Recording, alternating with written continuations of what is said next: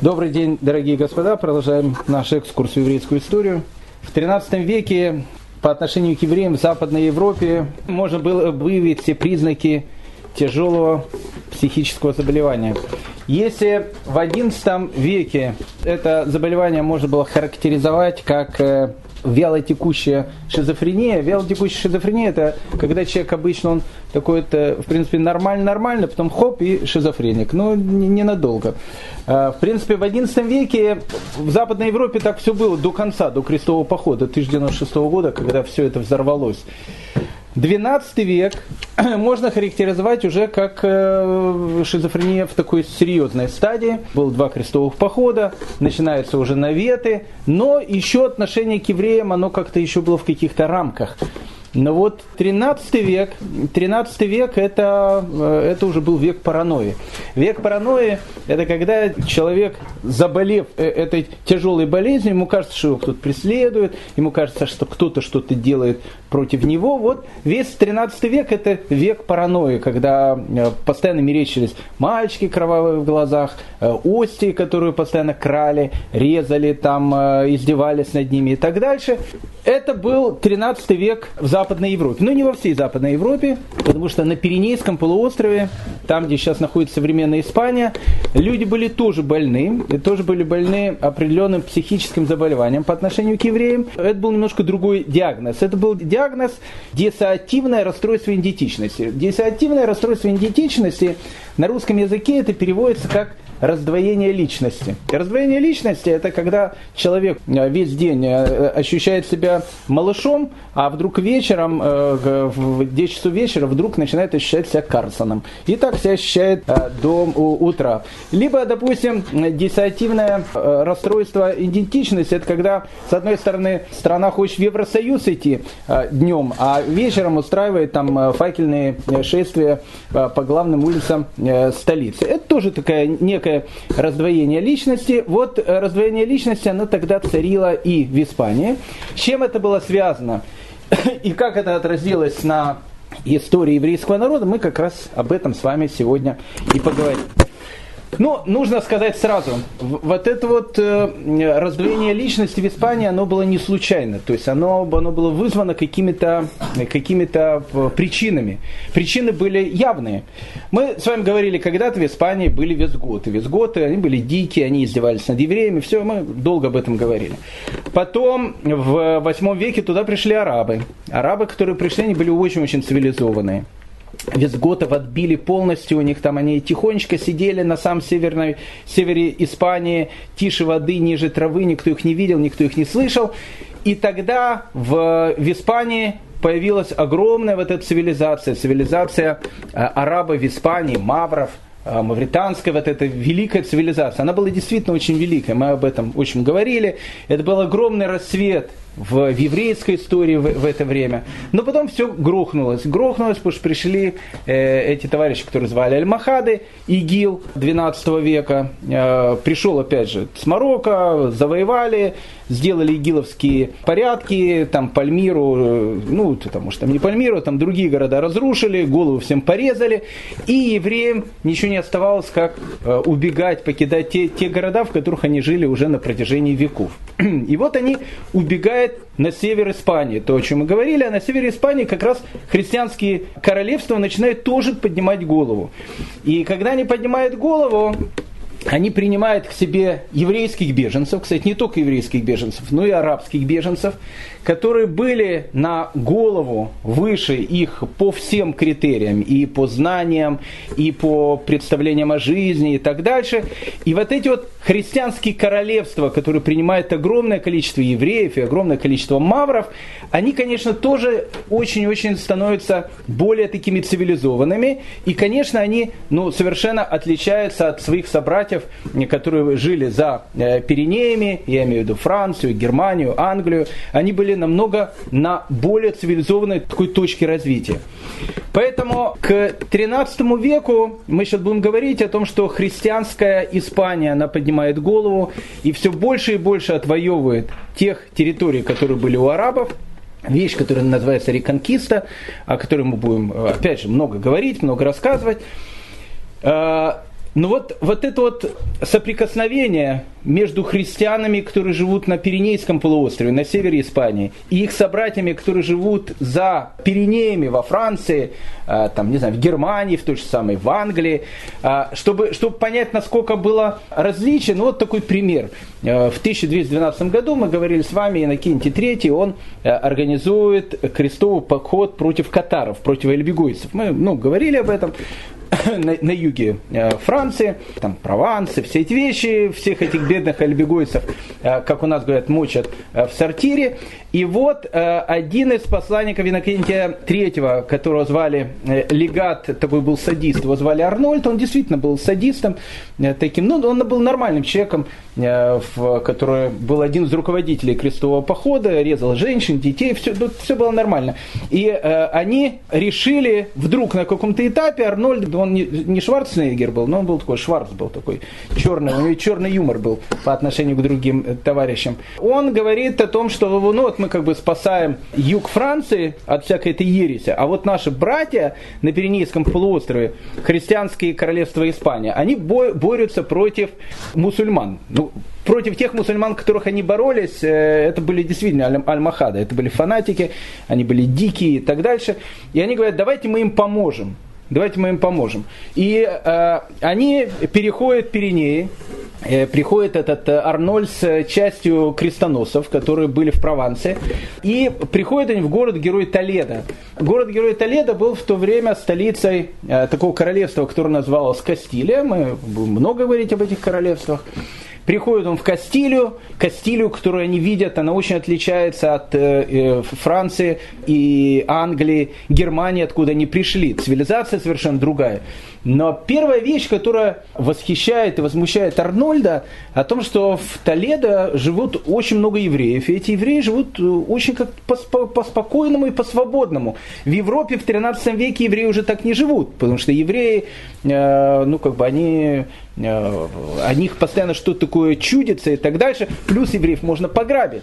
Он видит о том, что евреи Толедо очень, очень такие богатые. И поэтому Арнольд вместе со своими крестоносцами решает, э, придя в Толедо, а почему бы не, не сделать тут тоже маленький еврейский погромчик, как, э, как обычно они делали в Западной Европе. И хотел это сделать, но тут рыцари из самого же Толеда, христиане, испанские рыцари из Толеда, они встали в, около э, шеренга, около еврейского квартала и сказали, ни один еврей нашего города не пострадает. И, и Арнольда это и восхитило, и возмутило, и удивило, потому что такого отношения к евреям вот за Пиренеями не было. Уже в 13 веке э, могли пограбить и сделать все, что угодно. Вот это развивающееся королевство Испании в 13 веке. Ну, э, один из главных таких фигур 13 века в Испании, человек, которого звали Фердинанд Святой, он был действительно э, великим человеком. Фердинанд Святой отвоевывает у арабов практически всю Андалусию. Андалусия это, ну, как бы это центр, э, в котором были все эти арабские королевства. Отвоевывает настолько, что у арабов в Испании не остается ничего. Только на самом-самом южной окраине Андалусии остается город Гранада с небольшой областью вокруг него. Гранаду не смогли взять. Гранада будет последним присутствием арабов в Испании вплоть до 15 века, когда, э, когда Испания объединится и арабы вообще уйдут из Испании. До 15 века Гранада будет единственным королевством. Захватил практически все. В 1236 году он отвоевывает от э, Альмахадов Кордову. В 1248 году он отвоевывает от э, Альмахадов Севилью. И евреи, которые живут в Кастиле, евреи, которые живут в Толедо, они не были уже ни в Севиле, ни в Кордове более ста лет. Если вы помните, Рамбам, сто лет тому назад, вместе со своей семьей, он убегает из Кордовы. Вот прошло сто лет, и Фердинанд выбивает Альмахадов, будучи уже христианином, выбивает Альмахадов и говорит евреям, которые живут в Кастилии, тот, кто хочет, может вернуться в те города, в которых жили ваши предки. И это было потрясающе. Огромное количество евреев, которые, которые живут у него там в Толедо и в других окрестных городах, они возвращаются в Кордову, они возвращаются в Севиле, возвращаются в те, в те а, районы, в которых жили их предки около ста лет тому назад. Они увидели о том, что практически все синагоги, ну не практически, но все синагоги, они были превращены в мечети. Тогда евреи обращаются к Фердинанду, э, королю Кастильскому и говорят о том, что ну, как бы, это были когда-то наши синагоги, теперь они стали мечетями, что делать? И Фердинанд приказывает три центральных мечети, которые когда-то были синагогами, в Кордове вернуть еврейской общине. Немыслимая вещь в Западной Европе. В Западной Европе, в которой, когда евреям запрещается строить синагоги, евреям запрещается э, ходить без опознавательных знаков, Фердинанд он не просто евреев возвращает в эти города, он им разрешает из мечетей обратно сделать синагоги. Благодарны евреи к Фердинанду, который делает такие э, необычные вещи, вручает ему серебряный ключ, на котором было написано «Бог откроет и царь войдет». Тем самым говоря о том, что э, Фердинанд, он как бы начинает эпоху отвоевания земель, которые когда-то принадлежали визготам.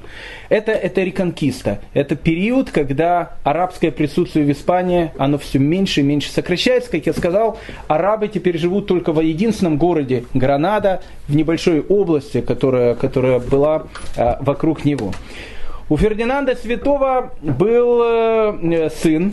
Э, сын э, человек был необычный, тоже о котором мы поговорим. Сейчас сын, которого звали Альфонс X Мудрый. Вот если Фердинанд Святой, это был человек, в принципе, без развения личности – у него как бы было все, ну, все по понятиям, то есть, ну, как бы к евреям относился относительно нормально, все, ну, ну как бы с предубеждением, но без всяких этих э, сегодня Карсон, э, завтра малыш и так дальше. Так вот у его сына, сын был человек действительно необычный, неординарный человек, которого звали Альфонс X Мудрый. Вот он был, наверное, один из первых испанских королей, у которых начались вот эти вот заносы. То он такой, то он всякой. Мы сейчас это увидим по его жизни. А, еще раз, Альфонс X мудрый не случайно назван мудрым. Ну, во-первых, мудрым он назван из-за того, что он владел тремя языками. А, что в те времена было большой редкостью. А, во-первых, он владел что самое интересное, своим родным языком. Это не само собой э, разумеющиеся вещи. То есть, э, ну, как бы, может, свой родной язык э, Папуас тоже там владеет, но надо было не просто владеть родным языком. На родном языке еще нужно было уметь писать и читать. Это не умел практически никто. Альфонс X мудро умел и читать, и писать, и, и говорил очень красиво. Альфонс X мудрый знал галисийский язык. Это один из диалектов которых, которых был, он немножко другой. Он в совершенстве знал латынь, что для короля -то, той эпохи было тоже ну, крайне редко. Он мог и, и читать, и, и писать на латыни, и понимать латынь. А, поэтому э, он был поэтом, с одной стороны, трубадуром. Он был теологом, он очень любил историю, он был человеком очень образованным. То есть это, ну, как бы по отношению к его братьям, королям, которые в 13 веке существовали в Европе, а мы таких товарищей уже видели.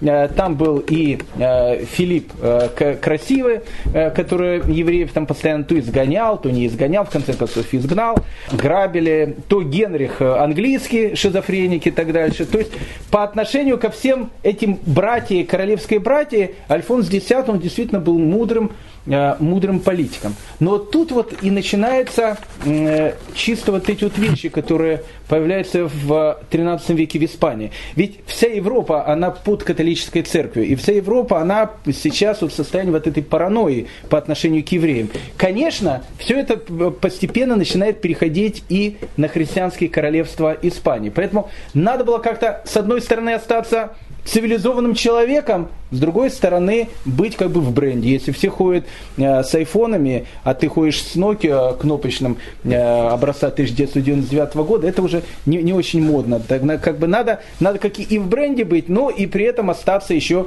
э, самим собой. Поэтому Тут вот и начинается вот это вот раздвоение личности. Альфонс X одним из первых своих указов э, говорит следующее. Евреям запрещено под страхом смерти покидать улицу э, в пятницу во время Страстной недели. Ну, мы говорили о том, что эти вещи, они появляются в, в Западной Европе, а Латеринский собор, вот именно он тогда, Иннокентий III, вот они издают эти законы, Страстная неделя, когда все оплакивают смерть Иисуса, и вот ходят те самые, которые его убили, вот они ходят по улицам, насмехаются, как казалось, это же век паранойи, казалось, евреи насмехаются над этим, э, и так дальше, поэтому евреи, они должны сидеть дома, и, и запрещено им выходить.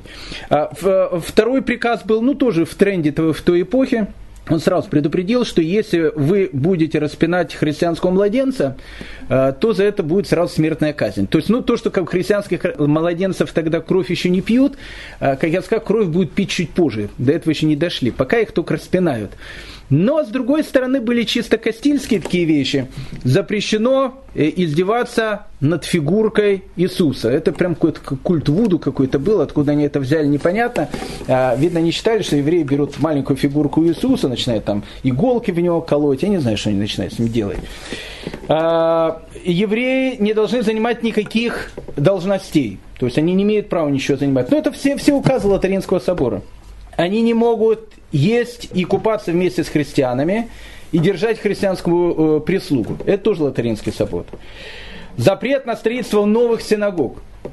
Категорически запрещено.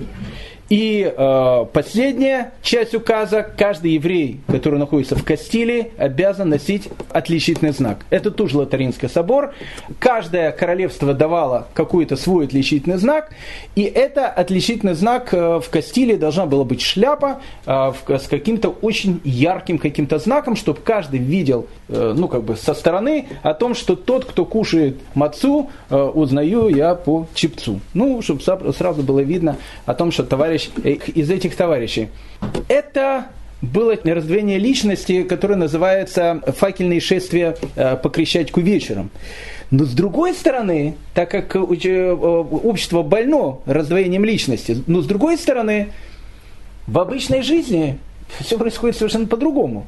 А, с одной стороны, евреи должны носить а, отличительные знаки. В Кастиле при Альфонсе X никогда евреи не носили отличительные знаки.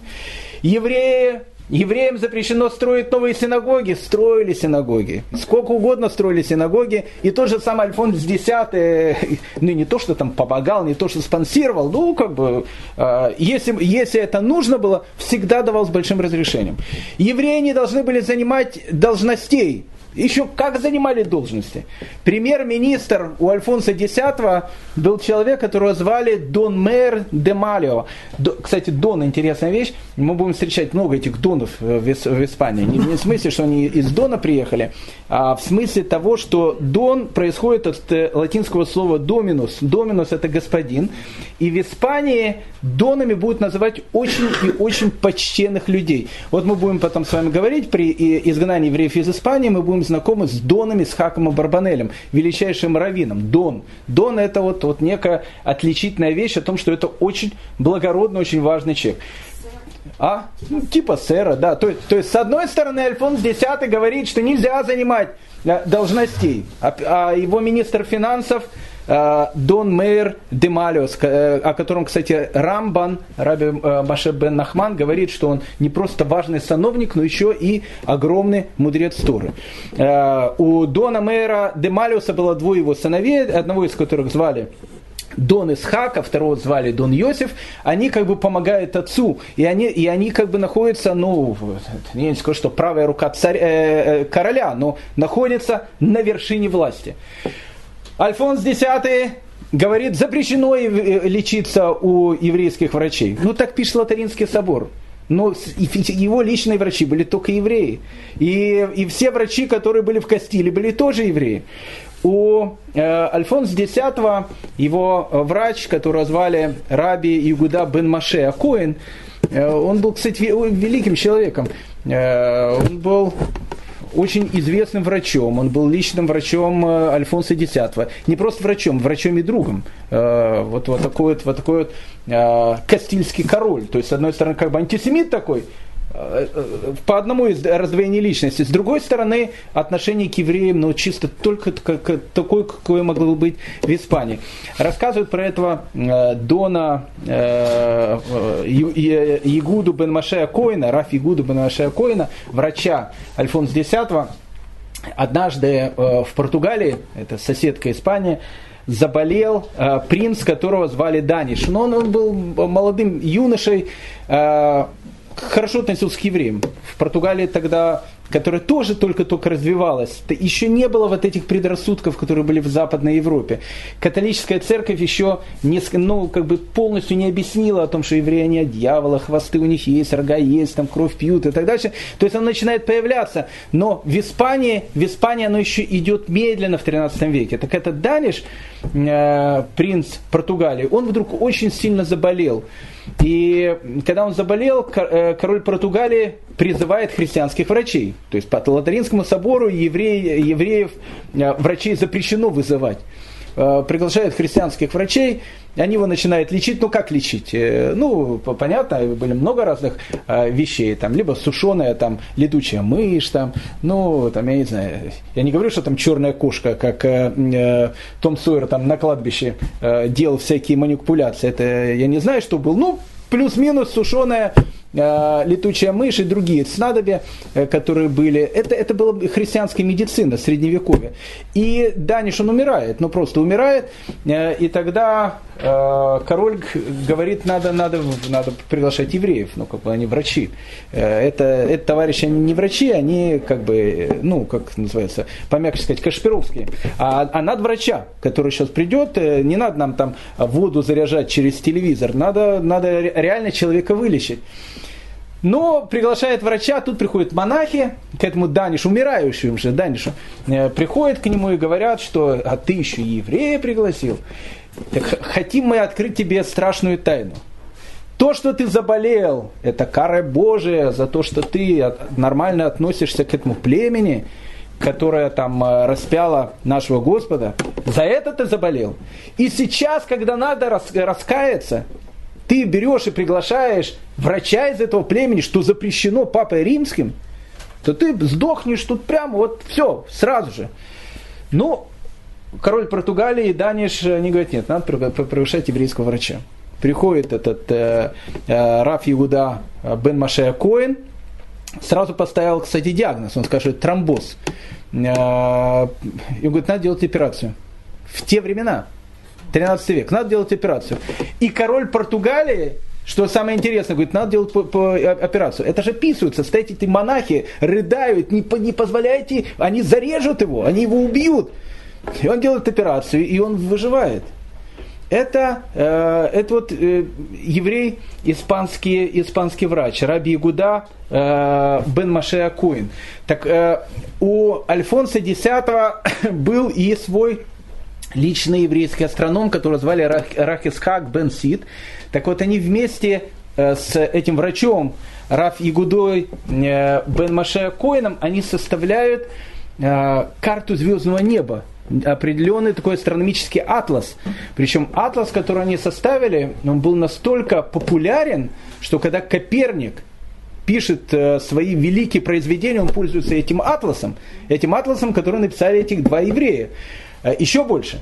Э, спустя почти 300 лет, когда э, Григорий XIII, Папа Римский, будет решать делать определенную реформу календаря, и будет решать о том, что календарь должен переходить на новая вещь, от юлианского к григорианскому календарю, Григорий XIII будет использовать тоже эти же Э, таблицы, которые составляют эти два великих человека. А, Раф Исхак бен Сид в этом астрономическом атласе, он пишет, что по, по точным вычислениям э, световой год длится 365 дней, 5 часов, 49 минут и 16 секунд. Написано, написано в этом астрономическом э, э, атласе. Ну, понятно, что в эти все разговоры, они доходят до Рима. И э, Папа Римский Николай III он посылает Альфонсу X постоянные послания. Он говорит, послушайте, то что, то, что вы заявили о том, что с э, э, этим народом, врагом рода человеческого бороться надо, это все нормально. Но на практике-то я слышу, что этого нету. На практике они у вас тут процветают, какие-то астрономические атласы пишут. Хотя мы все прекрасно знаем о том, что Земля покоится на э, этих э, слонах, слоны покоятся на черепахе, черепах плавает э, там, э, по мировому океану, я утрирую. Но, но в принципе, в принципе, все вот эти вот вещи, которые творились при дворе Альфонса, они возмущают э, Николая III. Не, не может быть так у христианского правителя. Поэтому в Испании оно как происходит и так, и так. То есть, с одной стороны, как бы э, на законодательной основе все, все правила Латеринского собора, все эти ущемления и так далее. Но в практической области этого нету. Евреи живут очень-очень свободно. Хотя, опять же, ну, случается, конечно, э, ну, перегибы э, от того же самого Альфонса X, был сынок один. Кстати, Альфонс X мудр был э, по отношению, опять же, к общему, э, ведь там же все было лицемерие. Все, с одной стороны, они были очень такие э, человеколюбивые, э, там, такие христиане верующие, а с другой стороны, резали друг друга, в разврате все были. Вот этот культ рыцарский, да, э, культ к прекрасной даме. При, хорошо, когда у рыцаря прекрасная дама, ради которой он сложал, с, сражался, это была Мария, Матерь Божья. Это у многих так было. Но это, это, это, было, это было нормально. Но у других-то прекрасная дама, это была замужняя женщина – ради которой он там сражался и так дальше. Ну, как бы это был полный полная эпоха, не то, что не было ничего морального, не было ничего там, это полная эпоха грязи. И тут, э, а тут Альфонс X мудрый. У Альфонса X мудрого, кстати, была одна единственная жена. Он, у него не было любовниц, у него, у него было несколько сыновей. Э, один сын был очень хороший, он, правда, э, умер относительно молодым. А вот второй второй сын Санча. Э, вот у Санча были проблемы определенные. Так, э, но все-таки это в средневековье. И как, каким бы ни был Альфонс мудрым, он все-таки остается человеком средневековья, таким полудиким человеком. Э, однажды этот Санча, ему нужно было очень много денег. А где взять деньги, он обращается к сыну министра финансов, обращается к Дону Исхаку де Маля, Э, с тем, чтобы он одолжил ему какую-то большую сумму денег. И он говорит о том, что папа не против того, чтобы он дал сыну. Ну, Дон Исхак Демалия, как бы тоже, может быть, э, ну, как бы, если король сказал, он дал. А потом оказалось, что Санчо на эти деньги э, решил поднять восстание против отца. Так вот, когда восстание было э, подавлено, э, то Альфонс X, он поступает так, как поступает человек средневековье, безусловно. Он хватает Дон Исхака Демалия, э, привязывает его к хвосту лошади, его волочат по, всей, э, по всем улицам Толеда, и уже полуживого его просто разрубает на мелкие кусочки рядом с этим домом этого самого э, Санча. Когда Альфонс X умирает, Санчо становится королем вместо него под именем Санчо IV. Вот этот Санчо IV, он, конечно, ну, он был такой был негодяй просто сам по себе. Э, не, не, не только по отношению к евреям, вообще просто по человеческим каким-то чертам.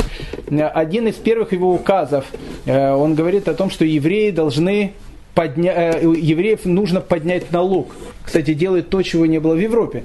Он сказал, что теперь каждый еврей к тому налогу, который он э, платит, он должен доплачивать дополнительно 30 динариев. 30 динариев в память о том, что э, Иуда, он э, продает за 30 серебряников значит, своего господина. А теперь, э, каждый еврей повышает ему налог там, на дом, на частную собственность, э, начинаются какие-то притеснения. Но с другой стороны, даже вот этот Санчо, четвертый, который является королем Кастилии, по отношению к западноевропейским монархам он был полным ангелом, потому что Э, к тем временам в Кастилии, ну, как мы знаем, приблизительно было 120 еврейских общин. По приблизительным подсчетам, но это все понятно, спекулятивные вещи. Но так, во всяком случае, пишет Дубнов. Э, он пишет о том, что по, по, по подсчетам Дубнова э, в Кастилии жило около 80-850 тысяч евреев. Кстати, это не маленькое население. И еще одна вещь, которая была в Кастилии. Ведь в Западной Европе евреям запрещалось заниматься всем. Они могли заниматься только одной вещью. Они могли заниматься только ростовщичеством. Больше ничем, ничем они не могли заниматься. Поэтому в основном евреи, которые были в Западной Европе, они были банкирами, ростовщиками. В Испании евреи могли заниматься практически всеми. Кстати, в Испании ростовщиков, евреев, банкиров не было практически. Все ростовщики, которые были, это были ростовщики и христиане. В основном это были итальянцы э, и, и другие товарищи. А кем были евреи в Испании? Они были землевладельцами. То, чего не было, в принципе, в Западной Европе. Они были купцами. Они были людьми, которые, которые продавали дорогие камни, делали ювелирные какие-то э, произведения искусства. Они были учеными, они были врачами, э, астрономами и так дальше. Это был, была такая вот цвет культуры Западной Европы, который, который тогда царил э, в Кастилии. Кастилия – это одна часть Пиренейского полуострова, одна часть Испании. Но есть вторая часть Испании, которая тоже была королевством. Королевство э, Арагоны и Каталонии – это были две части. Кстати, когда они соединятся вместе, Кастилия и Арагона, Фердинанд и Изабелла, они вместе соединятся, тогда получится вот эта вот Испания, которая будет единая большая Испания. Но когда они соединятся, э, через 300 лет, правда, евреев сразу же в 1492 году и выгонят из Испании. Но пока это будет через 300 лет. Почти, ну не через 300, через 250 лет. Пока этого еще нет. Пока Арагона э, и Кастилия – это второе королевство христианское, которое, э, которое есть в Испании. Арагона и Кастилия. Ну вот в Арагоне и Кастилии весь 13 век он прошел под именем одного человека. Он правил очень долго. Этот человек, этого человека, ну, как бы в русской традиции его называют Яков I, а, хотя в в испанской традиции, не только в испанской традиции, но во многих учебниках, учебниках вы, Яков I не найдете, а найдете его испанское произношение. Хайме первый завоеватель. Почему Яков это Хайме? Э, не знаю, но как бы с этим Хаймом, Хайме, прям как в анекдоте, э, э, как, когда идет эта вот выставка Тутан, Тутанхамона, фараона, одна женщина там приходит и, и говорит, одни евреи, одни евреи тут вокруг, а, говорит, ну что ж тут евреи, это же, говорит, Тутанхамон, он говорит, это тут? Он говорит Хамон, а там он говорит Хайм, поэтому, э, поэтому вот этот Яков первый, которого зовут э, Хайма первый завоеватель, вот в Арагоне весь век прошел под его властью. Он правит очень долго, он правит 63 года. Хочу вам сказать, что английская королева, чтобы она была здорова, Э, она э, ну, на сегодняшний день правит 65 лет. Она переплюнула э, Хаймку нашего первого на два года. Но это очень долго. Он правит с 1213 по 1276 год. 63 года. Он стал королем, когда он был маленьким мальчиком, пятилетним ребенком, умирает в 1276 году, засветившись очень в еврейской истории, потому что Яков или Хайма будет тем королем, который будет присутствовать на известном интереснейшем диспуте, который будет проводить Рамбан. Об этом диспуте, безусловно, мы сегодня и с вами тоже поговорим. Арагона, Арагона, в отличие от Кастилии, она находится действительно рядом с Францией. И территориально, и по, ну, и по каким-то ментальным вещам. А Франция в те времена, мы с вами говорили, это Филипп э, Красивый, ну, его отношение к евреям, э, весь прошлый урок мы говорили. Казалось бы, на Арагону это тоже должно как-то повлиять. А, и оно как-то повлияло, но повлияло, опять же, в духе то, что мы говорили, раздвоение личности. С одной стороны, э, Хайме, первый завоеватель, он такой безжалостный, э, э, относится к евреям. С другой стороны, евреи при нем живут очень-очень неплохо. Но в отличие от Кастилии, у, Хайма в Арагоне были многие вещи, которые были, допустим, во Франции. К примеру, ну, при Якове Первом, Хайме Первом, евреи, которые жили в Арагоне, они крепостные. Точно так же, как в, во Франции и в Англии. Ну, что значит крепостные? Не имеется в виду, что их можно было купить, продать, мы с вами об этом говорили. Евреи это были курицы, несущие золотые яйца. Поэтому во Франции э, и в Англии, кстати, был четкий закон. Он казался так. Были мои королевские евреи, и вы их не трогаете, они мои. А были евреи, которые принадлежали к какому-то отдельному феодалу. И они принадлежали ему. Евреи были люди, которые там делали экономику. Поэтому, если бы один еврей взял и начал переходить а, от одного хозяина к другому, это было бы очень-очень неправильно. И поэтому во Франции и в Англии существует четкое правило. Еврей, который живет у какого-то феодала в каком-то городе, не, прошу прощения, не имеет права выйти из этого города, не имеет права уйти из этого города и не имеет права покинуть страну. В этом отношении это некая такая форма крепостничества. У Якова первого, у Хайма этого первого завоевателя, евреи, они тоже находятся в статусе таких крепостных, но немножко по-другому. Тут все евреи, они принадлежат королю. То есть нету так, что они кому-то еще. А все евреи, они являются королевской собственностью.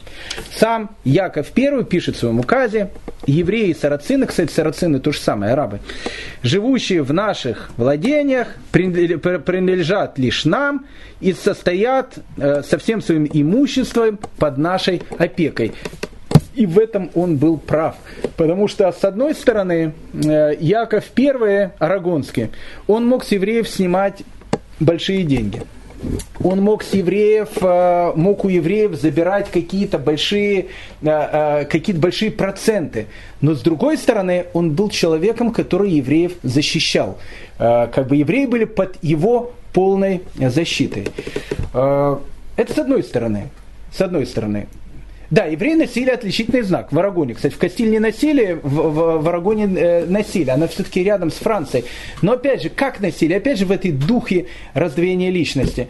Э, э, ну, Яков Первый сказал, ну, Латринский собор, надо носить э, отличительный знак. Папа Римский сказал, надо носить отличительный знак. Но евреи могут носить только маленький отличительный значок. Маленький, чтобы никто особенно не видел. А, а евреи, которые переходят от города в город другой, если они одеты с отличительным знаком, каждый знает, что это евреи, могут его убить и так дальше. Когда из города в город переходишь, говорит э, Яков I, можете вообще не носить отличительный знак.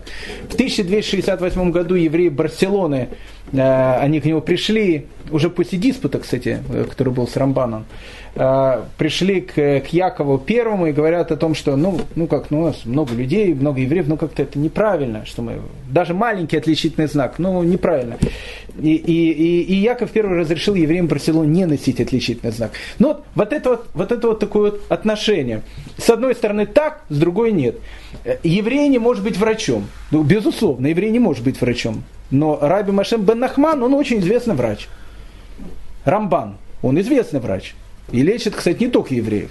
То есть это вот это вот двоякое отношение. С одной стороны, как бы все евреи мои, говорит Яков I, ни один человек не имеет права покинуть Арагону. То есть граница закрыта для евреев. С другой стороны, с другой стороны, каждый новый отвоеванный город э, Яков I старается заселять евреями. Ну вот, к примеру, э, когда он отвоевывает э, Майорку. Всех арабов э, с этой Майорки э, изгоняют – Э, он говорит, что а, а кем ее надо заселить? Ее надо заселить евреями. Почему? Потому что, чтобы она продолжала расцветать. Это Гонконг такой. А, огромное количество евреев. С другой стороны, он дает э, какие-то территории своим солдатам. Ну, ну чтобы вы поняли, э, еврей э, и солдат в те времена, это если будет такой пьяный десантник, э, который, и такой в очках, такой, то, что называется, ботаник. Они будут жить в соседних комнатах друг с другом. Ну, ну как-то жили вместе. Почему? Потому что Хаим, э, Хайма первый Яков, э, первый завоеватель, понимал о том, что если дать ее солдатам, то они пропьют эту майорку. Поэтому майорка дается евреям, но там рядом живут солдаты. И такие вещи, они, э, они происходят во многих других э, городах также. Э, столица Арагона это город Сарагоса, там живет огромное количество евреев. Столица э, Каталонии, а Каталония и Арагона это единое государство. Незалежная Каталония это известный незалежный город Барселона, о котором тоже знают, в котором живут там каталонцы. В Барселоне живет тоже очень много, э, тоже очень много евреев. Интересно вот это вот отношение к евреям. Был такой город Монпелье, он тоже был в, в Арагоне. Э, хотя это французский сейчас город, но тогда он был в Арагоне, Монпелье. Так вот, в Монпелье какое-то время находился королевский дворец этого Якова I. так весь, ну как бы большая часть Монпелье, она была разбита между двумя кварталами. Один квартал еврейский, он принадлежал королю, а второй квартал еврейский, он принадлежал епископу епископу Монпелье. И тут вот, ну это только в Испании такие могли быть вещи. И тут Яков I хочет как-то переманить евреев, которые живут в квартале епископа в одном и том же городе, чтобы они жили в его квартале. И вот он начинает там говорить, а если еврей перейдет ко мне, он не будет платить, э, не будет платить налог, э, э, который называется Арнона в Израиле, не знаю, а налог на квартиру. Если он переселяется ко мне, не будет платить налог на квартиру. Вот все начинают, о, это интересно какая-то часть переселяется. Епископ, хоп, сразу какие-то вещи, а кто переходит ко мне, мы, значит, будем делать такие вещи. Потом э, доходит до того, что Яков I говорит, а тот, кто живет в епископском районе, в одном городе, в Монпелье, живет в епископском районе, он носит большой опознавательный знак – а тот, который переходит ко мне, он будет носить такой маленький октябрьский значок. Можно даже под пиджаком. Никто видеть не будет. И вот эта вот, вот эта вот вещь, то есть она могла быть тоже только в Испании. Она такая как бы, с одной стороны, такая наивная, но э, это, это не, не, не те э, реки крови и не тот разбой, который царил в, в Западной Европе в то, в то время. Э, в то время плюс-минус, как мы говорили с вами, во Франции э, изгоняют евреев. Изгоняют, ну, плюс-минус к, к этому времени. Изгоняют евреев Филипп Красивый. Куда они в основном все бегут? Они в основном все бегут в Арагон. Они все бегут к, к этому же самому э, Якову, Якову Первому. Э, с одной стороны, Э, с одной стороны, у Якова э, первого, э, да, еще одна вещь, которая, которая была, но об этом надо сказать. Как бы там ни было, Э, Арагон, какой бы он ни был свободно любивой такой страной, Яков I, отношение все-таки к евреям у него было очень такое демократичное, если можно сказать так. Но Яков I, он, кстати, воспитывался у, у тамплиеров. Они были его воспитателями. И, кстати, штаб-квартира, э, как это не смешно звучит, э, Европейского ордена доминиканцев, он находится тоже в этих местах. Поэтому это не могло не сказаться. И поэтому, э, ну, скажем так, вот эти вот антиеврейские попытки вести какие-то антиеврейские законы, они, э, они происходят постоянно. Но, допустим, у Якова Первого у него был свой духовник. Духовник, ну, не знаю, там, это как его, не знаю, лично раввин, там, священник, с которым он советовался. Человек, которого звали Раймунд из э, Пиньефорте. Раймунд из Пиньефорте, кстати, католический святой, он э, до сих пор является покровителем юристов. У католиков каждый святой, он кого-то э, там покоритель. Э, так вот, он покровитель юристов. Так Раймондо Пенефорте, он был, в принципе, лидером Доминиканского ордена. И он был духовником Якова I. Как это все сочеталось в одном Якове, это, ну, как бы очень-очень трудно сказать. Но, но как бы там ни было, с одной стороны, есть огромное количество антиеврейских законов, с другой стороны, мы видим, что эти антиеврейские законы, они практически не соблюдаются. Но в конце жизни, ну, ближе к концу жизни, конечно, доминиканцы, они достали Якова Первого, э, и ну, достали с тем, что нужно было ужесточать какие-то правила по отношению к евреям. Доминиканцы, которые являлись, как мы с вами говорили, псами э, господнями, вели они э, в те времена действительно как э, такие собачки, псы. Так ведь Символ ордена доминиканцев это собака, мы говорили, которая несет факел. Собака это то, что готова растерзать тебя в любую секунду, а факел это факел просвещения. Поэтому доминиканцы, они считали о том, что с неверными очень часто, когда они не понимают, их, конечно, на костре надо сжигать. Но изначально с неверными нужно как-то по-интеллигентному. И поэтому доминиканцы были людьми, которые вводят такое ноу-хау. Оно, в принципе, было э, в средние века, но, но это ноу-хау, которое вводится именно доминиканским орденом. Какое ноу-хау? Сделать э, такое понятие, как диспут. Диспутов на самом деле в средние века было три. Очень, нет, их было намного больше, но известных таких диспутов, диспута было три. Два из них закончились очень трагично. трагично. Второй, вот этот средний, о котором мы сейчас будем говорить, он тоже, наверное, трагично закончился, но не так, как первые два. Первый диспут доминиканцы устраивают в 1240 году. Опять же, все люди, которые устраивают диспут, это евреи выкресты. Мы говорили с вами о том, что это самые большие враги, которые могли быть у евреев.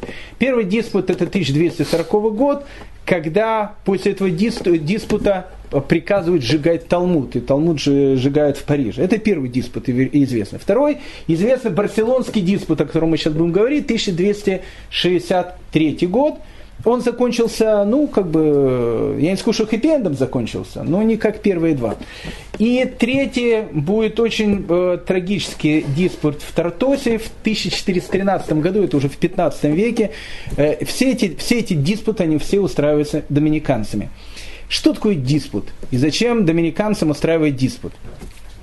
Доминиканцы, они были уверены, что если они берут какого-то, э, ну, скажем, такого э, известного лектора, керувника, популяризатора э, там, христианства, и он возьмет евреев и будет там при евреях говорить о том, как они ошибаются, и это будет все как бы видеть, и, и сами евреи это будут видеть, они будут сами евреи видеть, насколько они все ошибаются, то в результате этого диспута евреи без того, чтобы им бить по, по голове и делать погромы, сами перейдут в христианство. Это такая вот некая наивная идея, которая была. Но э, это, от этой наивной идеи человек не мог уйти. Потому что если доминиканцы говорили, надо идти на диспут, еврей не мог сказать, я не пойду на диспут. Потому что это расценивалось бы двояко. Либо еврей не идет на диспут, что он боится, потому что мы его победим. Либо не еврей идет, не идет на диспут, но мы его заставим туда пойти. То, что происходит и в 1263 году. Для того, чтобы был диспут, нужно, э, у доминиканцев нужен был кто-то, кто этот диспут может вести. И у них появляется такой товарищ, его звали Пабло Христиане, еврей был, э, может, э, до Пабло Христиане, может, его звали Хайм Рабинович, я не знаю, как его звали. Он был сам из Прованса, Учился, плохо, правда, учился, на двойке учился, э, но потом стал христианином и стал вот ну, таким вот известным, э, известным таким э, товарищем, который вот был специалист по диспутам. Причем, причем потрясающая вещь. Если еврей, который ведет диспут в Париже в 1240 году, пытается показать о том, что Талмуд является страшной антихристианской книгой, которую надо сжечь, и в конце концов они Талмуд сжигают. Он вы, вы, выделяет вот эти вот, этот э, Николо Данин, который этот был э, в парижском диспуте, тоже еврей. Мы говорили, что он плохо закончил, а потом сами, э, сами его же братья, он, кстати, был, прошу прощения, не доминиканцем, а францисканцем. Хотя диспут в Париже организовали тоже доминиканцы. Его потом они сжигают на костре. Если он выдвигает 35 требований, 35 постулатов, которых пытаясь показать о том, что Талмуд Талмуд является страшной антихристианской книгой, и Талмуд сжигают, то у э, Павла Христиане у него другая, э, другая сейчас вещь. Прошло 23 года после того диспута. Он наоборот. Он хочет показать о том, что Талмуд это потрясающая книга. Хотя ее, в принципе, в Западной Европе сейчас еще сжигают. Потрясающая книга, в которой таки написано о том, что Иисус является Мессией, но евреи просто неправильно читают Талмуд. Это вот новая такая вот, такая вот вещь. И поэтому он хотел показать евреям, собравшись, о том, что они неправильно читают Талмуд. Он сейчас объяснит, как их правильно читать. Они, конечно же, все поймут. И, конечно же, э, крестятся сразу же э, после этого диспута. Когда евреям э, Хайме, первый завоеватель, Яков первый завоеватель, скажет, что, опять же, я не скажу, что Яков первый был юда, юдофилом, но он не был юдофобом он был, ну, как бы вот, вот таким вот человеком был, э, как мы сказали. Он обращается к еврейской общине Барселоны, говорит, что, смотрите, э, надо делать диспут. То есть, ну, как бы, диспут должен быть. Евреи сказали, что евреи всегда не хотели эти диспутов. Почему? Потому что любой диспут всегда заканчивается погромом. Практически всегда. Мы сейчас увидим, этот диспут чудом не закончился погромом. Опять же, почему? Потому что был король, Яков I. Он не допустил погром. Евреи говорят, ну, мы не хотим диспутов, они всегда плохо заканчиваются. ну, у Якова первый духовник, глава Доминиканского ордена, который говорит, надо, чтобы был диспут. Он говорит, нет, надо, чтобы был диспут. Ну хорошо, надо, чтобы был диспут. Тогда с еврейской стороны должен быть кто-то, кто будет вести этот диспут. А кто это будет вести этот диспут? Ну, глава того поколения. А глава, главе этого поколения а, на этот период уже было 72 года. Он уже, кстати, был человеком не, не молодым. Это был великий человек, который живет недалеко от Барселоны, живет в городе, который называется Жирона. Жирона является столицей одной из 14 э, э, графств, которые есть в незалежной Каталонии. Это великий человек, которого звали Раби Маше бен Нахман, или в еврейскую традицию он входит под именем Рамбан. И великий Рамбан, э, о нем мы сейчас буквально пару слов поговорим, э, хотя о нем надо говорить не пару слов, о нем надо говорить часами, потому что это величайший человек. Их очень часто путают, не, не то что путают, они разные, но тут есть Рамбам, Раби Маше бен Маймон с М, а есть Рамбаны, Раби Маше бен Нахман. Э, поэтому э, считается в религиозном мире, как, э, как принято, Рамбама делает на первое ударение, что было описано, а Рамбана делает на второе, чтобы в быстрой речи понять, о ком идет речь. Потому что М и Н, оно путается. А в русском языке просто взяли Маймонит и Нахманит, и, в общем, сразу понятно, о ком идет речь великий-великий Рамбан. Э, родился он в 1194 году в Жироне, э, учился у Бальта Сафот, у Равнатана бен Мейра и у Раф Ягуды бар Якова. Ну, как любой великий человек, он был с детства гением. Он гений был. Ну, гений. Он был гениальным человеком. Когда, когда, когда ему было 16 э, лет, он начинает писать свои известные аналитические заметки на Талмуд, который называется Хидушим. 16 лет. В 16 лет это, в 16 лет это уже был гений. Он уже, он уже пишет совершенно какие-то гениальные вещи. Э, в 19 лет он пишет э, книга, которая называется э, Милхамот Ашем. Ну, к 20 годам он равным ему по знанию Талмуда и по еврейскому закону просто, просто не существовало. Но это, это был гений. Сразу было видно, что появилась новая звезда. В те времена в, в Германии Э, ходит другой гений, э, который, который занимается и э, немножко другую сторону Торы. Если Рамбам, Рамбан до там, 20-25-летнего возраста занимается то, что называется открытой Торой, устной Торой, Талмудом, аллахическими какими-то респонсами, то в Германии живет человек, которого зовут Ракех. Мы говорили об этом человеке, великий человек, таинственный человек, который во время погрома в Германии потерял всю свою семью практически. Ракех. Ракех, кстати, он пишет э, очень интересные комментарии на очень таинственную книжку, э, опасную таинственную книжку. Она не опасная, она опасная, если просто ее начинает э, дилетант изучать. Э, ну, как бы она может даже тоже не опасная, потому что дилетант все равно ничего не поймет, что там написано. Но книга, книга очень таинственная, книга, которая посвящена основам э, творения. Э, Сефер Ецера. Считается, что эту книгу написал Адам Аришон. Так вот, э, первый человек Адам. Так вот, Ракех, когда трактует эту книгу, он э, в трактовке этой книги пишет, кстати, полную инструкцию, как пошагово изготовить, изготовить голема искусственного человека. Кстати, интересный голем, чуть отойдем от, от темы. Голем это робот робот это голем. А, почему? Почему голем это робот? Э, тоже связано и с евреями, и с, не, и с неевреями. Кто первый ввел понятие робот вообще? Э, понятие робот ввел известный чешский такой писатель, которого звали Карл Чапек. Карл Чапек в 1920 году написал известную такую пьесу, которая называлась «Рур».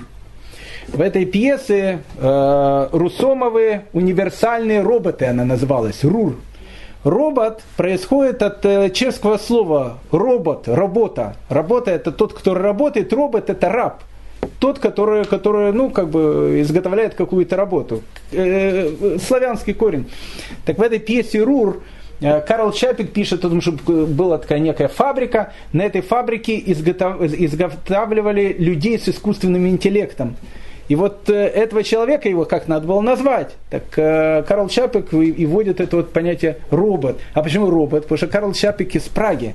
А вся Прага, она была э, ну, пропитана этими и легендами, сказаниями про морали из Праги, которую сделал, сделал Голема.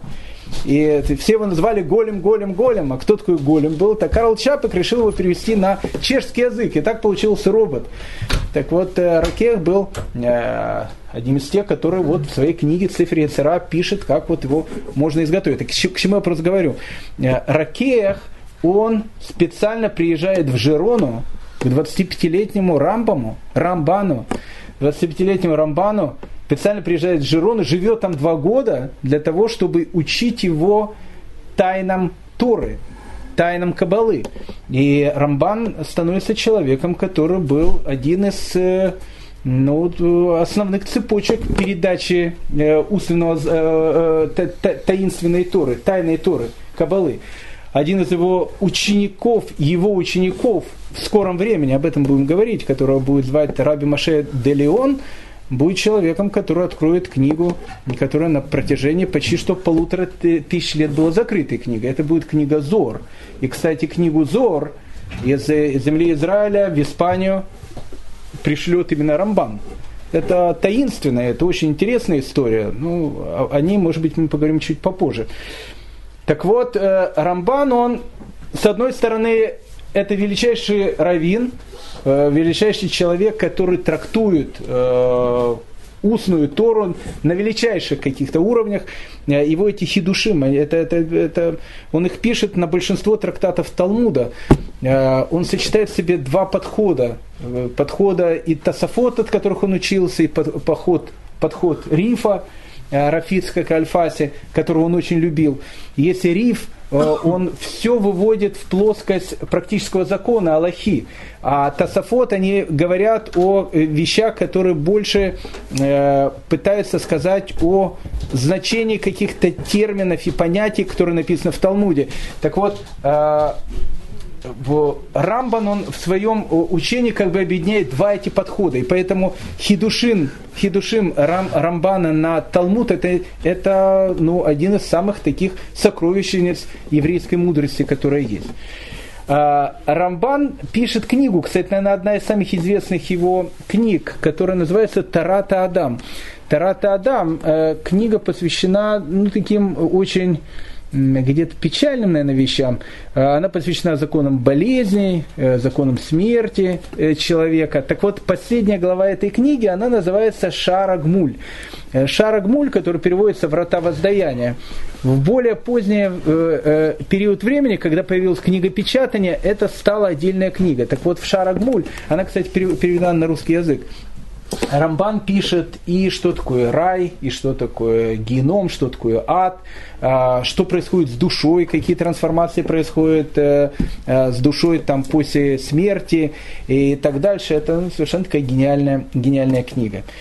Как бы там ни было, мы видим о том, что это был гениальный человек. Он был гениальным человеком. Да, э, Рамбан в те времена, как мы сказали, Равин не получал зарплату Равина, а он получал зарплату от работы э, какой-то другой. Мы говорили, что каждый человек, он занимался какой-то работой. Так вот, Раби Маше бен Нахман, он был врачом. Причем врачом был очень-очень известным. И, э, и не просто был известным врачом. Яков I, это Хайма, э, первый завоеватель, Рамбана очень любил и очень уважал. Он его очень хорошо знал и очень, и очень хорошо ценил его как мудреца Торы. Они плюс-минус с ним были, но нет, Рамбан все-таки был его старше.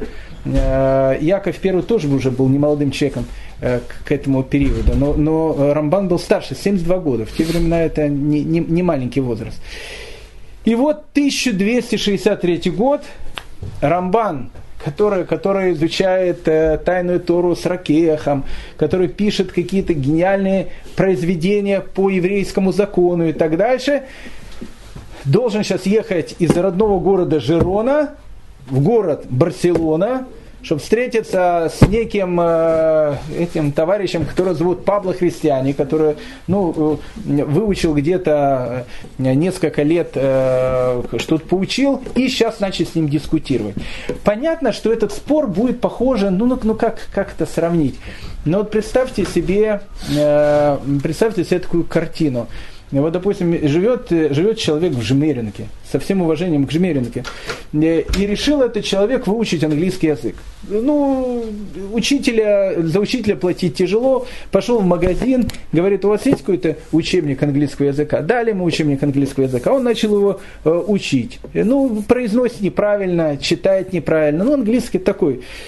Но он стал очень популярным этим человеком, мэром города стал. И тут э, в Жмеринку, не знаю по какой причине, приезжает профессор-лингвист из Оксфорда, для которого английский язык это родной язык. И этот вот товарищ, который выучил английский язык по книжке, вызывает его на диспут для того, чтобы сказать, что профессор из Оксфорда неправильно произносит многие английские слова. А надо их произносить совершенно по-другому. Поэтому спор этот изначально он переходил в такую, в такую область. Но евреи ничего не могли сделать, и в 1240, 1263 э, э, году э, в Барселоне начинается диспут. Мы бы никогда, кстати, честно сказать, и не знали бы, а что было на этом диспуте. Потому что диспут, который был в Париже в 1240 году, мы знаем, что он был. Мы знаем, что там этот был Никола Данин и так дальше. Мы знаем, кто был с еврейской стороны. Э, там был Раби Ихель э, из Парижа и так дальше. Э, мы даже знаем плюс-минус, о чем они говорили. Ну, плюс-минус. У нас ничего это не записано. Диспут Рамбана, и это, и это единственный диспут, который так сохранился, он у нас сохранился, ну, можно сказать, записанный дословно. Почему записанный дословно? Потому что дословно его записал Рамбан. За что он потом был изгнан из Арагоны дословно записал, не, при, не приукрашивая и не убирая ничего. Ну, плюс-минус, может, сокращая какие-то длинные диалоги. Э, почему Рамбан решил взять записать этот диспут? Потому что когда этот диспут прошел, доминиканцы, которые оказались ну, в, роли, в роли таких лопухов, э, неудобно было, что лопухи, они взяли и написали а, свою, значит, стенограмму этого диспута. И, ну и по этой понятной стенограмме, ну понятно, как было, как э, этот самоучка из Жмеринки э, говорит какие-то вещи, профессор из Оксфорда, ну там прям как Северная Корея. Вот он что-то говорит, а великий вождь и кормчий, он сказал там, э, не знаю, там какую-то вещь, и все говорят, о, как это правильно, как это все звучит. То есть они написали какой-то, ну, полный бред, по которому Рамбан был полным таким чебурашкой, а вот это вот э, Пабло Христиане разбивает пух и прах иудаизм, и Рамбан, он, конечно, в конце концов там чуть ли не плачет и говорит, э, да, мы заблуждали, все, ну, как бы дальше ходить эти списки. Тогда Рамбан понимает о том, что ну, хамство полное. Тогда надо написать, как это было на самом деле. И он пишет, не он пишет. И в, в конце, э, когда увидели, что он написал этот список, он попал к монахам. Монахи его прочли. И они приходят к королю, говорят, безобразие. Посмотрите, что он написал. Уже тут э, это, все позорит христианскую церковь. Яков первый вызывает Рамбама, Рамбана. После этого диспута вызывает Рамбана после диспута. Говорит ему, что ж ты написал такое. Там стоят монахи. Рамбан показывает этот, э, то, что написал. Говорит, господа, если я придумал хоть что-то, скажите. Я вычеркну. Ну, как бы, ну мы, мы ж, вы были, я был, все. Тут есть что-то, с чего не было. Все, что было. А что ж ты это написал? Ну, говорит, ну я это написал, потому что вы написали, то, чего не было. Ну, они очень обиделись, они говорят, ничего себе, такое хамство, такие вещи записать. Она-то была в узких кругах, можно сказать, в кулуарах, а он-то это взял, теперь э, написал это вот. Ну, и они сказали, что, ну, как на Якова первого надавили, сказали, что, ну, слушай, если это была бы Западная Европа, его бы сожгли бы сразу. Ну, тут же. Но Яков первый такой демократ весь из себя, что, э, ну, ну, если не сожгете, то нужно что-то, в общем, как по-другому. И Яков первый, этот Хайме первый, он говорит, смотри, я тебя очень уважаю, э, Рамбан, очень уважаю, но ты должен на два года покинуть Арагону. И он покидает Арагону, а потом э, ему после этого будут говорить о том, что если он не покинет вообще Испанию, плохо закончится, потому что доминиканцы, они не могли, чтобы он жил, потому что он был свидетелем ну, свидетелем того, как они стали лопухами. Поэтому он понимал, что его поймают в каком-то другом городе и просто убьют. И, и Рамбан он уедет в землю Израиля. Но это будет потом. А пока Рамбана в 1263 году приглашают на вот этот вот известный диспут в Барселоне. Где проходит диспут? Диспут проходит э, вообще город Барселона еврейский город. Ну, там и много евреев жило, но название это Барселона. У нас откуда Барселона, все думают, что это Фредди Меркури песню поет Барселона и футбольная команда.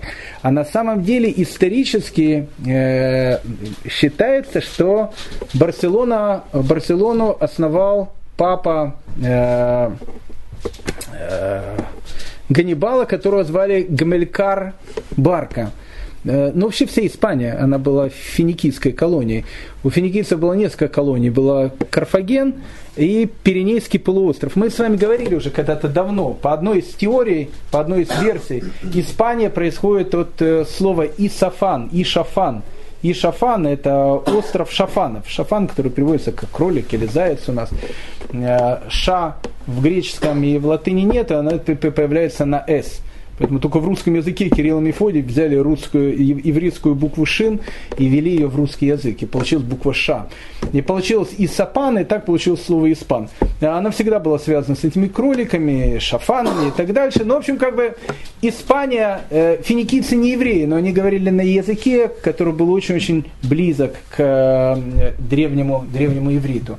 Так вот, э, Гамелькар Барка, который основывает этот город, слово «барка», понятно, что оно происходит э, от слова «барак», но не, не, от, э, не дай бог от Барак Хусейновича. Хотя Барак Хусейнович, он от этого же слова происходит. Барак на иврите это обозначает молния.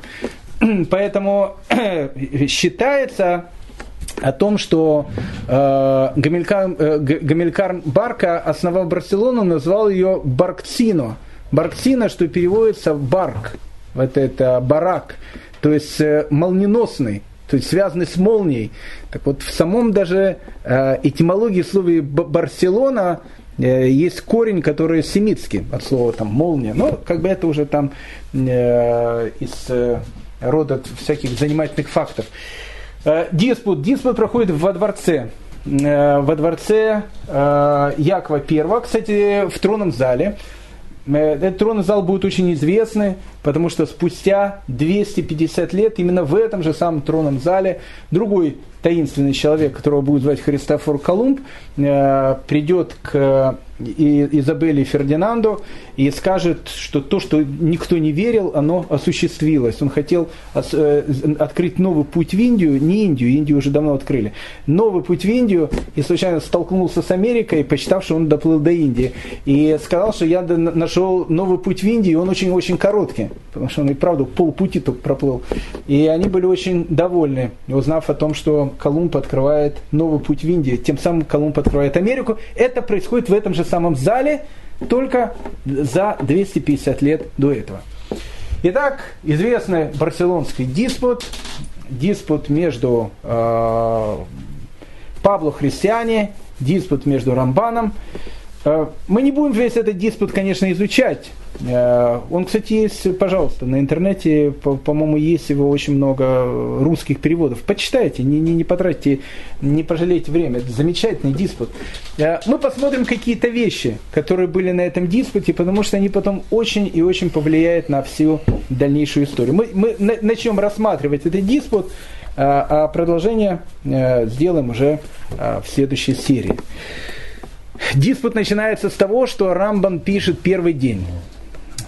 Велел мне король государь наш диспутировать с братом Пабло во дворце своем присутствии слуг его и всех советников в Барселоне. Я ответил и сказал так, я исполню повеление короля, государя моего, если, э, если вы разрешите мне говорить, как я хочу. Обратите внимание, это все-таки Арагона, это не Франция и, и не Англия. Во Франции и в Англии за эти вещи бы маленькие кусочки разрубили бы. В Арагоне нет. И Рамбам говорит, я буду говорить, но я буду говорить то, что я хочу. Если так, я буду говорить, если нет, не буду говорить.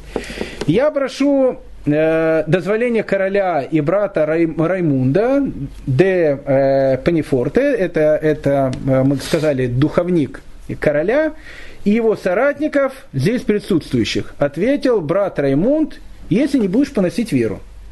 То есть, ну, ты можешь говорить все, что угодно, но только если ты, значит, как бы веру не будешь поносить. Я сказал им, я вообще не хочу дискутировать с вами. Э, но если я буду дискутировать, если я не смогу говорить свободно, как вы, обо всем, что касается диспута, зачем тогда диспутировать? Я знаю, как говорить этично, но это будет, я буду говорить то, что я посчитаю нужным. То есть Рамбан сразу ставит какие-то вещи, я тут, ну, как бы, э, Рамбан и для Якова Первого это не мальчик для битья. Это человек, который, который пользуется всеобщим авторитетом не только у евреев, но и у самого короля. И все дали мне разрешение говорить, как я хочу. И сам король велел мне говорить все, что я хочу. И с этого как бы и начинается э, диспут Рамбана, потрясающий диспут, э, который мы э, обязательно вкратце рассмотрим который приведет опять же к тому, что Рамбан покинет э, Испанию, а то, что Рамбан покинет Испанию, приведет к тому, что Рамбан в земле Израиля довершит свой замечательный, потрясающий комментарий на Туру. И поэтому где-то благодаря диспуту многие открытия Рамбана нам станут э, и более, более известны. К чему приведут результаты этого диспута и о чем будет сам этот диспут, ну и вообще продолжение того, что будет происходить э, с евреями в Испании в дальнейшем, мы уже поговорим тогда в следующей серии. Всем большое спасибо.